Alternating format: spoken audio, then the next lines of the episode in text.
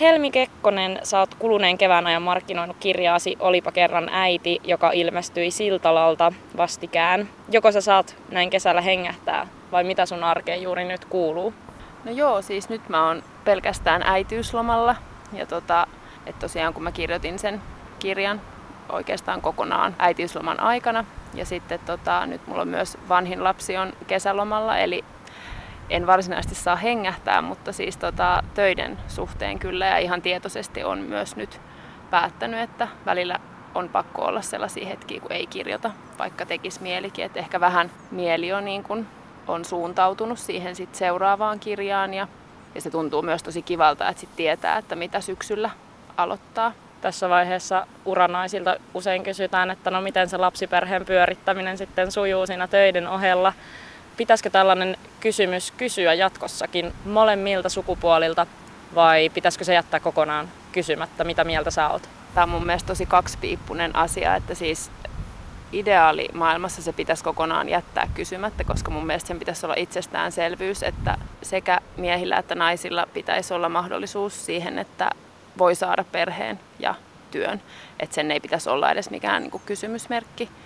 Mutta sitten toki siinä on se toinen puoli, että koska me ei vielä olla siinä ideaalitilanteessa, niin silloin se on musta aina ihan hyvä tuoda esille, että ehkä niinku korostaa sitä, että se nimenomaan on mahdollista, että kukaan ei vaan ajattele, että joko jättää, että täytyy niinku valita jompikumpi. Meillä se nyt on ainakin sujunut ihan hyvin. Toki välillä on vähän kiire, mutta niinhän se nyt on aina. Syy, miksi mä kysyn tätä sulta, niin on se, että tämä liittyy sun kirjas aiheeseen, uusimman kirjan aiheeseen, jossa näitä jaksamisenkin rajoja käsitellään. Sun uusi kirja ei kuitenkaan solahda automaattisesti mihinkään tällaisen kirjan valmiisiin raameihin siitä, että miten äitiydestä usein puhutaan. Se ei ole kirja jaksamisesta tai hyvästä äitiydestä tai huonostakaan äitiydestä, vaan omakohtainen tarina yhdestä äitiydestä. Miksi tällainen kirja piti kirjoittaa?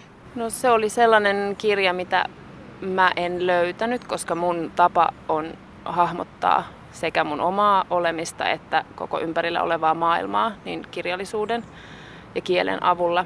Ja koska äitiys on ollut mulle sellainen suurin ja mullistavin asia, niin mun oli jotenkin pakko sanoittaa se kaikki, mitä mussa ja mun lähellä tapahtui lasten myötä. Ja ehkä se, että mä niin paljon enemmän, paitsi niin kirjallisuuden muodossa, niin myös kaipasin sellaista puhetta siitä äitiydestä, toki myös vanhemmuudesta, mutta ennen kaikkea äitiydestä, että siitä voitaisiin käydä sellaista järkevää ja rauhallista keskustelua.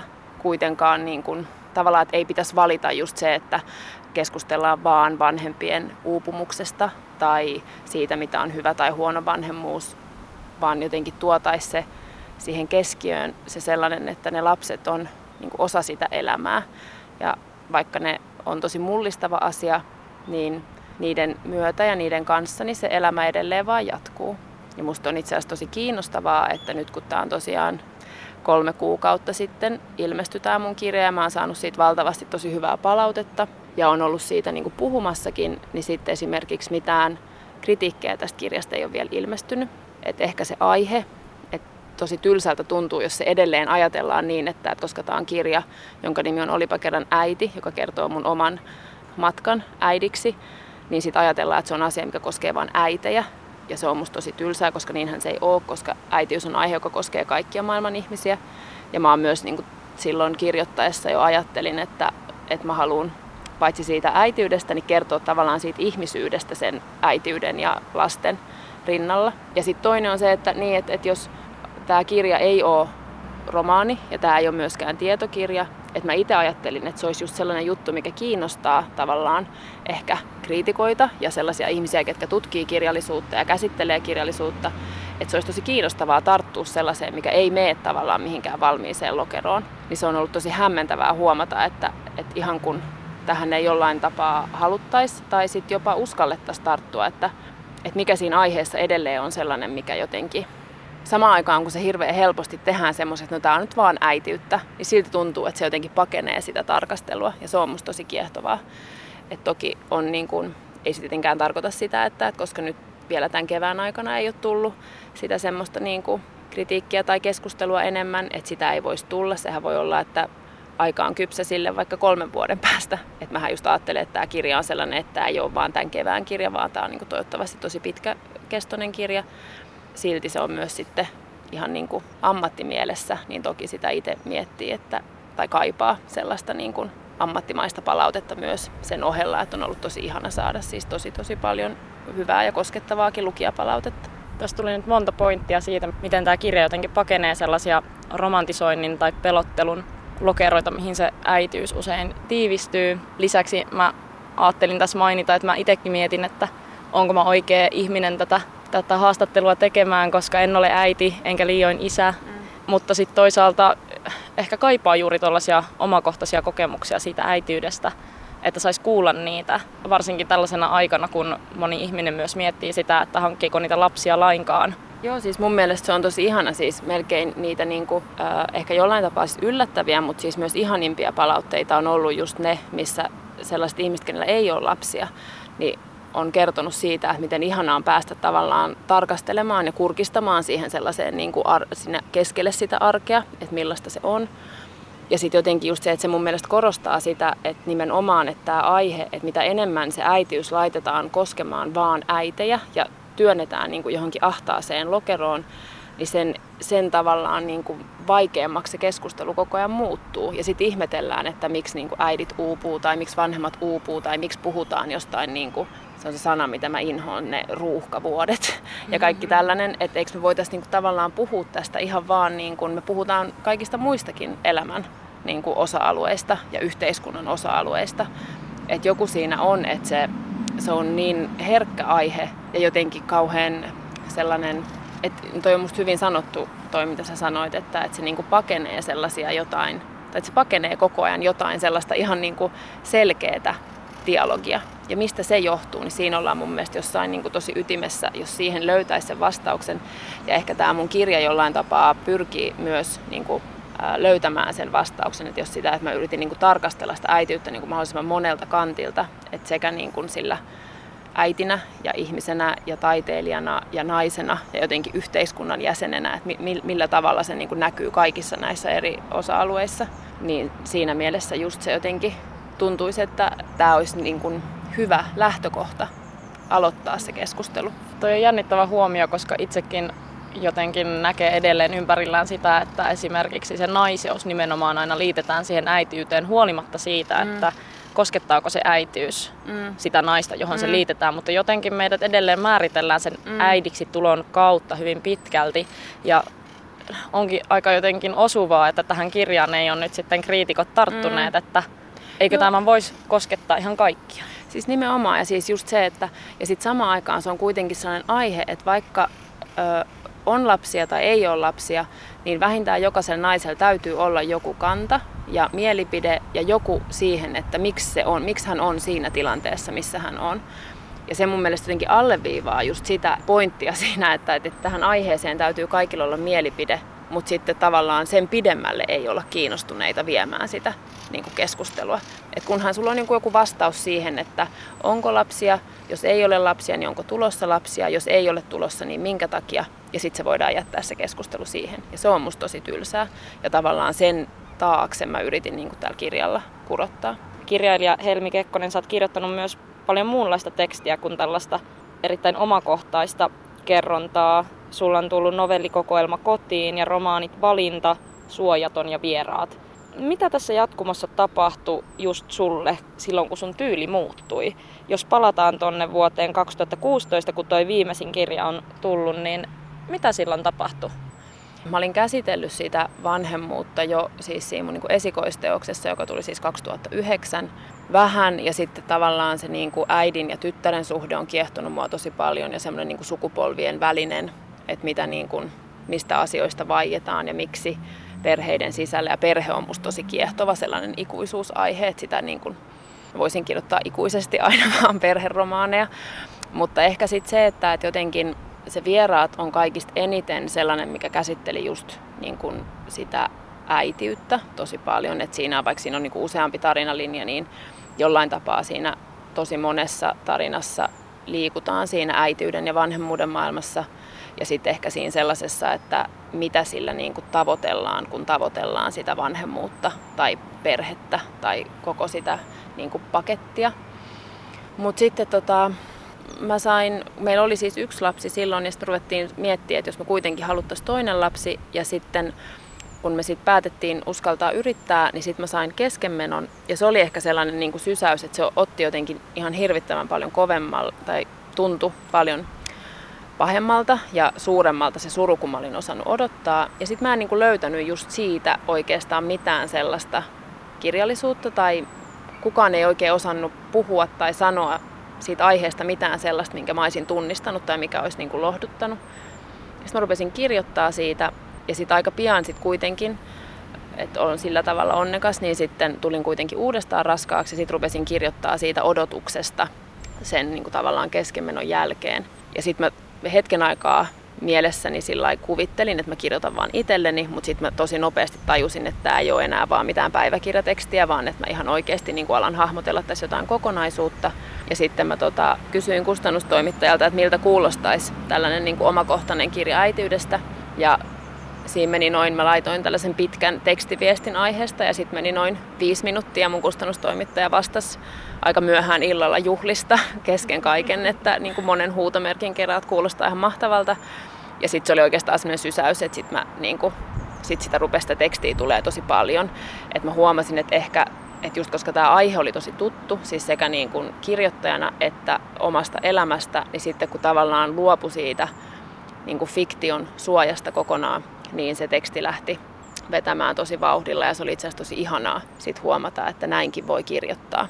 Mutta joo, et ei siinä ehkä sillä se ei ollut mikään niinku dramaattinen, että nyt mä muutan tyyliäni tai muuta, vaan musta tuntuu, että sitten tämä vanhemmuus ja äitiys, että jos mä haluan kirjoittaa sellaisen kirjan äitiydestä, minkä mä itse haluaisin lukea, niin mä tajusin, että mun on pakko kirjoittaa se tosi rehellisesti ja suoraan ja just ilman mitään suojaa siinä ympärillä, vaan ihan niinku just sellaisena kuin se on.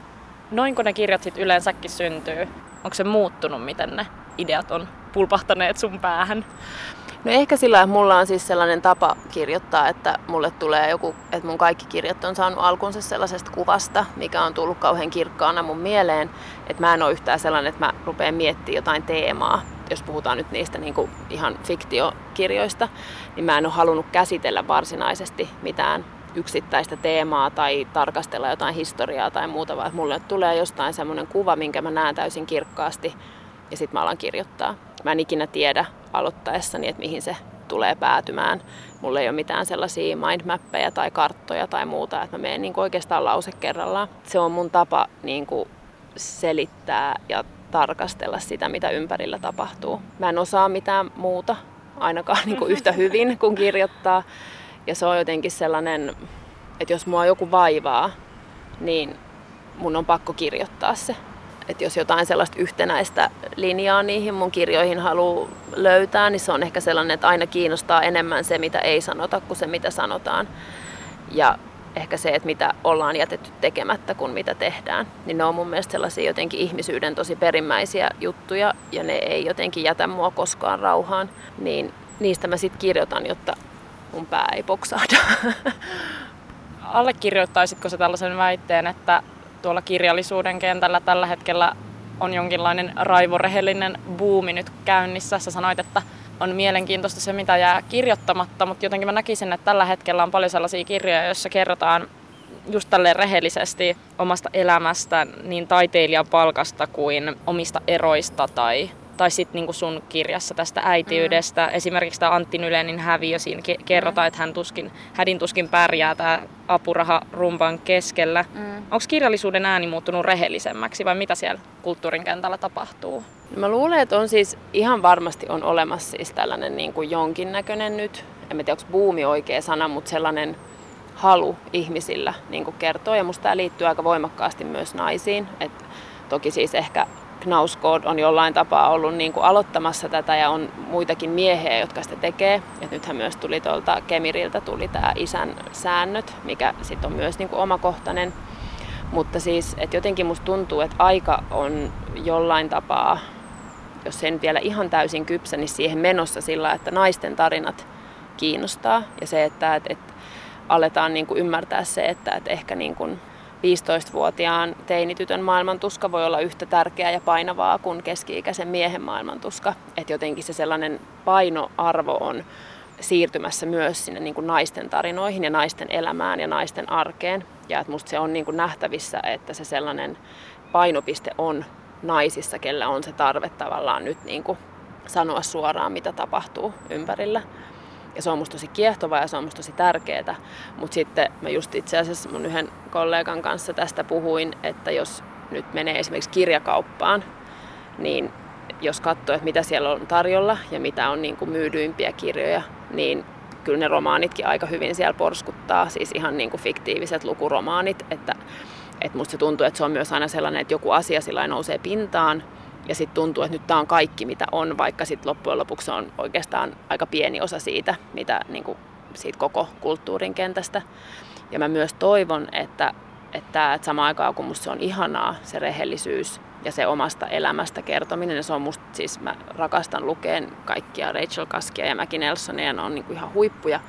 Mutta mä toivon myös, että se fiktiivinen romaani pitää paikkansa, koska sille on ehdottomasti paikkansa. Ja se tavallaan niin kuin uusien maailmojen ja mahdollisuuksien luominen on tosi tärkeää. Kyllähän kirjaa kirjoittaessa monta kertaa niin kuin pelotti ja hävetti ja nolotti ne sellaiset, että tuo niin kuin omia heikkouksia ihmisenä ja vanhempana ja puolisona ja kaikkena sit niin kuin kaikkien luettavaksi. Mutta mitä sitten toisaalta? Et sekin on musta tosi vapauttavaa, että tällaisiahan me kaikki ollaan. Kaikki tekee virheitä ja kaikki mokaa. Ja sitten se on itse asiassa tosi lohdullista, kun niitä voi lukea. Ja sehän niinku tavallaan mullakin on ollut, että ne sellaiset omasta elämästä kumpuavat kirjat, että käsittelee ne sitten naiseutta tai kirjailijuutta tai äitiyttä, niin se on aina niin huumaavan ihanaa, kun tajuu, että joku muu on kokenut tämän saman.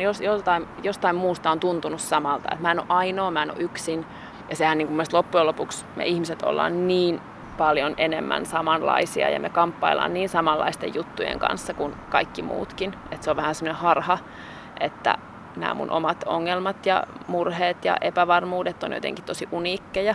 Ja jotenkin tuntuu, että tämän niin kuin äitikirjankin kanssa niin se on niin kuin ollut se suurin palaute, mitä on saanut. Et vitsi, miten helpottavaa, kun sä sanot tai oot kirjoittanut auki ja ääneen ne sellaiset yön pimeät tunnit, kun valvoo vauvan kanssa ja kiroilee ja tiuskii ja äksyilee, ja sitten ei se sellaista se on. Se on niinku elämää ja sitten ja niin, mutta se, että se oli niinku kirjoittajana just, niin se oli tosi vapauttavaa huomata, että näinkin voi kirjoittaa. Että ei tarvi myöskään laittaa itseään niinku johonkin lokeroon, että mä oon vaan tällainen kirjoittaja, vaan mä voin tehdä oikeastaan mitä vaan kirjoittamisen saralla ja rikkoa vähän niitä kaavoja ja muotteja. Ja palataan vielä noihin synkempiin teemoihin ja tuohon Maggie Nelsoniin, jonka sä mainitsit. Sä oot haastatteluissa kertonut, miten hieno lukukokemus tämä Nelsonin Argonautit oli. Siinä käsitellään osin samankaltaisia teemoja kuin sun kirjassa, eli raskautta ja synnyttämistä ja äitiyttä ja elämää yleensäkin, mutta elämän lisäksi kuolema on yksi teema tässä, tai itse asiassa teidän molempien kirjoissa. Se liittyy lapsen menetyksen pelkoon, keskenmenoon, että siihen synnytystilanteeseen. Ja sä oot lainannut tässä sun kirjassa mun yhtä lempikohtaa tästä Nelsonin kirjasta, ja se menee näin. Sanotaan, että jonkinlainen jumalallinen muistinmenetys saa naiset unohtamaan synnytyskivun, jotta laji jatkaa lisääntymistä. Eikä kipu ole se, mitä unohtaa. Kuoleman kosketuksen sitä unohtaa. Voisimme sanoa kuolemalle saman kuin lapsi voisi sanoa äidilleen. Minä unohdan sinut, mutta sinä muistat minut. Helmi Kekkonen, miten sun oma suhtautuminen kuolemaan on muuttunut näiden kaikkien elämänvaiheiden aikana, uuden elämän turvaamisen ja oman kipukynnyksen tuolla puolen käymisen jälkeen? No siis se on jännä, koska mä en oikeastaan ole koskaan pelännyt kuolemaa, enkä mä pelkää sitä nyttenkään sillä lailla niin kuin aktiivisesti. Mutta tosiaan se mun ensimmäinen synnytys oli mulle niin hurja kokemus, että se oli sellainen hetki, kun mä tajusin, että mä en enää just pelkää sitä kipua tai mä en pelkää sitä tilannetta, vaan mä olin ihan niin kuin varma, että mä kuolen ja että tää ei tule päättymään mihinkään muuhun kuin siihen mun kuolemaan, koska se kipu oli niin kova. Se oli sitten jälkikäteen tosi oleellinen kokemus, koska jotenkin se, että musta tuntuu, että sitten kun siitä kuitenkin selvisi, niin tuli sellainen, vaikka se on ehkä vähän kliseistä, mutta että oikeasti sellainen olo, että jos mä tästä selvisin, niin mä voin selvitä mistä vaan. Mutta sitten ehkä just se keskenmeno toki herätti myös sitten niin kuin sen elämän niin kuin päättymisen ja elämän arvaamattomuuden ihan toisella tavalla pintaan. Että tajus sen, että mitään me ei voida, että ne on sellaisia kysymyksiä, minkä äärellä me ei voida niin kuin suunnitella mitään loputtoman tarkkaan. Että tänä aikana, kun tuntuu, että kaikki pitäisi olla jotenkin hallittua ja jotenkin etukäteen päätettyä ja just suunniteltua, niin se meitä näihin asioihin voida sillai vaikuttaa. Ja toki sitten nyt sillai, se, mikä on just muuttunut, on se, että enemmän kuin se, että mä pelkään, että mulle itselle niitä tapahtuu jotain tai että mä itse kuolisin, niin totta kai sitä pelkää, että, tai ehkä se ei ole, pelko ei ole ehkä se oikea sana, vaan on se tunne, että antaisi niin kuin mitä vaan, että lapset pysyy turvassa. Ja se on niin kuin se jännä, että se on tavallaan sellainen tunne, mikä liikkuu niin kuin arjen ihan pienistä asioista siihen, että jos lapsilla on nälkä ja mulla on nälkä, niin ensin mä haluan, että niiden nälkä tulee tyydytetyksi. Mutta se, että myös niin kuin isommassa kuvassa, että kunhan heillä on kaikki hyvin ja he on turvassa, niin se on niin kuin se sellainen päällimmäinen tunne. Se ei ole ehkä sellaista kuolemanpelkoa, vaan sellaista, että joku muu on itseä tärkeämpi. Jätitkö sä jotain kirjoittamatta tonne sun kirjaan tai kaunistelitko sä jotain nyt, kun sä jälkeenpäin mietit? No kyllähän siellä siis jäi paljonkin pois sellaisia asioita, mitä mä olisin voinut tarkastella, mutta ne oli ehkä sellaisia, että ne liittyi myös voimakkaasti sit muihin ihmisiin. Ja toi oli sillä tavalla, että mä kuitenkin koko ajan halusin pitää sen fokuksen niin kuin minussa. Että sit jos mä olisin ruvennut avaamaan enemmän mun esimerkiksi suhdetta omiin vanhempiin, tai kyllä siinä aika paljon on niin kuin mun parisuhteestakin, tai siis mun ja mun miehen suhteesta.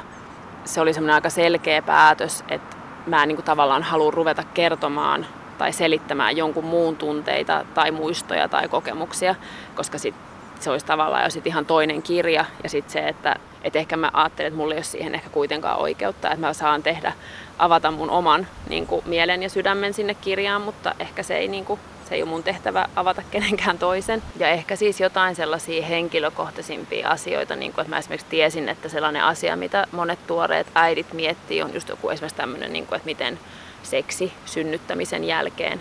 Mutta se oli sitten ehkä sellainen aihe myös, että en mä lähde nyt avaamaan sitä sillä kauhean yksityiskohtaisesti, koska siinä liikutaan tavallaan sellaisella alueella, että mä en oikein tiedä, että ne on niin henkilökohtaisia asioita, että sillä ei oikeastaan mitään väliä, miten se on mulle tai niin kuin miten meidän parisuhteessa tämä asia on hoidettu, koska siinä on jokaisella niin kuin oma keho ja oma rytmi. Et jotenkin se, että ehkä just siihen, niin kuin, että mä halusin pitää sellaisen jonkun toki sellaisen intimiteetin suojan itselläni ja sitten myös sen, että varoin ehkä tarttumasta sellaisiin aiheisiin, missä yhtään tulisi niinku sellaista, että nyt mä jotenkin ohjeistan tai neuvon tai millään tapaa sanon, että näin tämä homma pitäisi niinku hoitaa. Et musta olisi ihan kauheata, että mä sanoisin, että no meillä meni näin ja näin kauan synnytyksen jälkeen ennen kuin aloitettiin seksi ja joku ahdistuisi siitä, että meillä tämä kestikin paljon pidempään tai jotain.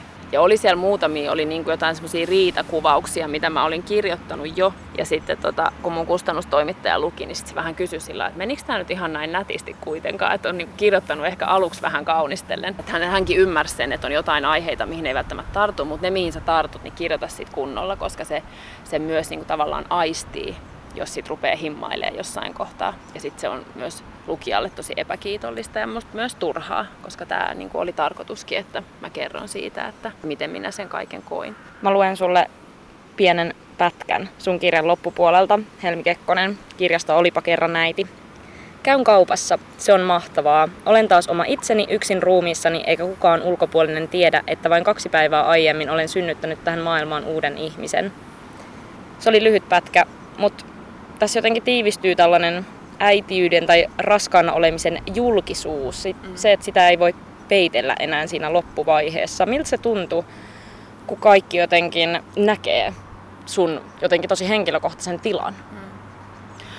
No onhan se hurjaa, koska mikään muu ei oikeastaan ole sellainen. Että mikään muu ihmisen niin kuin fyysinen sellainen, tai toki tietysti on nähtävissä, että jos on niin kuin jotain sairauksia, totta kai se voi nähdä. Mutta ehkä se, että kun se on sellainen niin iso uloke, niin se jotenkin, kun se vaikuttaa siihen niin kuin omaan fyysiseen ja henkiseen olemiseen niin paljon, niin se, että se on muiden ihmisten nähtävissä ja myös niin kuin arvioitavissa ja kommentoitavissa, niin onhan se tosi hämmentävää.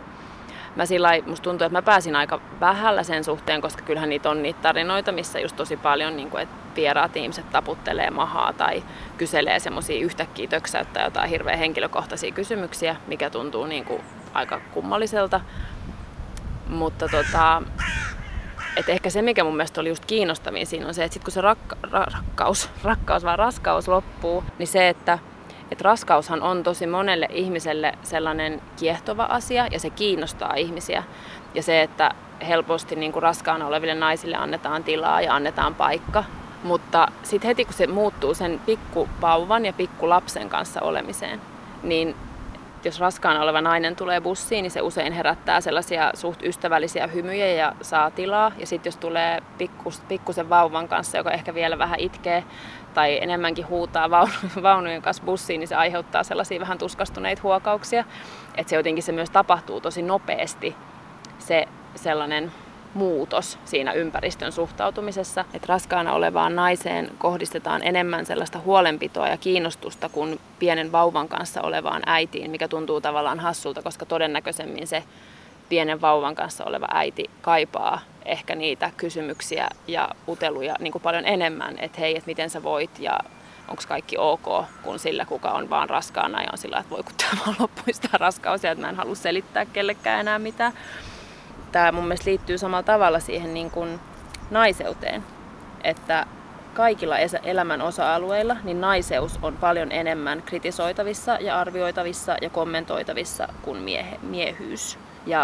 Ja jotenkin just se, että se olisikin kiinnostavaa, että jos miehet vois olla raskaana ja synnyttää, että mitä kaikkea tälle keskustelulle tapahtuisi ja miten tästä puhuttaisiin. Mun äiti on joskus sanonut sillä, että jos miehet vois synnyttää, niin oltaisiin keksitty jo se, että miten se tapahtuu nappia painamalla. Mutta niin, äiti ei ole välttämättä ihan väärässäkään niin. Tossa, jos miettii, että kuinka paljon me ollaan tutkittu sitten naiskehoa versus mieskehoa. Niin, tai siis sama, että ei pelkästään niinku just tää raskaus, joku niinku endometrioosi, mikä kuinka pitkään sekin niinku äärettömän niinku isoa osaa väestöä koskeva vakava sairaus, mikä aiheuttaa äärimmäistä kipua. Sitä ei tutkita. Sillä ei ole keksitty mitään niin tavallaan, että se niin edelleen vielä niin kuin, kuinka pitkälle on ajateltu. Se on sellainen naisten vaiva. Et mä haluaisin tietää, että mikä olisi tällainen, että mikä voisi olla niin kuin verrattavissa sillä, että puolilla miehistä olisi kerran kuussa ihan silmittömät kivut. Ja sitten sanottaisiin, että voi, se on sellainen miesten vaiva. Koita kestää. Siis tää on vähän tällaista kärjistetty, mutta kyllä se mun mielestä niin liittyy siihen, että se niin jako on edelleen olemassa. Mun mielestä ei ole olemassa asiaa maailmassa, mistä ei voisi keskustella. Mulla ei ole yhtään asiaa maailmassa, mistä mä en voisi puhua tai keskustella. Ja se on mun mielestä niin jotenkin se kaiken A ja O tässä jutussa, että mitä enemmän me keskusteltaisiin naiseudesta ja ihmisyydestä äitiyden taustalla, niin se olisi niin palvelus meille kaikille. Ja mitä enemmän me puhuttaisiin niin kaikesta, mikä liittyy naiseuteen ja äitiyteen ja vanhemmuuteen, niin sen parempi se olisi meille kaikille. Ja se on niin kuin ehkä se, just se sellainen ajatus tämän niin kuin kirjankin taustalla, että mä haluan sanoa ääneen sellaisia asioita, mitä mä en ole kokenut, että julkisessa keskustelussa sanotaan. Vaikka sitten lopputulos on se, että suurin osa miettii niitä ihan samoja asioita. Ja sitten kuitenkin samaan aikaan jossain iltapäivälehtien lööpeissä on äitienpäivänä, että joku julkisäiti, kuka sanoo, että elän elämääni lasten ehdoilla. Ja sitten missä se on se äiti, kuka tunnistaa itsensä sellaisesta niin kuin kuvastosta, että hän laittaa itsensä täysin sivuun ja elää vaan niiden lasten ehdoilla, jotta hän on niin kuin hyvä äiti. Ja se on musta tosi kiinnostavaa, että ketä se palvelee, niin kuin se. Ja tämänhän voisi vetää sellaiseen niin kuin isompaankin keskusteluun siitä, että niin kuin patriarkaatista ja kaikesta siitä, että ketä se palvelee, että pidetään yllä kuvaa äidistä, joka pysyy kotona ja hoitaa lapsia. Mutta se on tavallaan toinen keskustelu ja se on myös se, että se ei ollut, mä oon saanut vähän palautetta myös tässä mun kirjassa siitä, että mun olisi pitänyt enemmän myös tarttua näihin niin kuin yhteiskunnallisiin näkökulmiin tässä, mutta toisaalta kun mä myös ajattelin, että tämän kirjan arvo on just siinä, että tästä aiheesta voi puhua myös niin, että ei tarvi aina tehdä sitä niin kuin julistusta tai vallankumousta tai tuoda sitä yhteiskunnallista näkymää, että se arkinen ja yksityinen äitiys on riittävän tärkeää, että se on jo sen tarinan arvonen ja kertomisen arvonen, että siihen ei tarvii sitä jotain suurempaa niin kuin kehystä tai kontekstia, vaan se, että, niin, että se riittää, että se tavallinen äitiys riittää sekä elämässä että tarinoissa. Kirjailija Helmi Kekkonen, miten sun kesä jatkuu nyt tästä Töölön aurinkoisesta ja vähän tuulisesta puistosta eteenpäin. Sä oot edelleen äitiyslomalla ja syksyllä sä kirjoitat ilmeisesti uutta kirjaa. Tuossa paljastit jo vähän. Mutta mihin sä lähdet tästä ja mitä seuraavaksi? No tästä mä lähden hakemaan avaimen mun uudelle työhuoneelle, jossa mä saan sit syksyllä aloittaa taas työt, mikä on ihanaa. Ja sitten aika pian mä lähden tonne Turun saaristoon lasten kanssa, mikä on myös ihan mahtavaa. Se on semmoinen paikka, missä me ollaan oltu kohta 30 vuotta mun perheen kanssa ja musta on ihana nyt, että mä oon vienyt siis mun vanhemman tytön sinne joka kesä.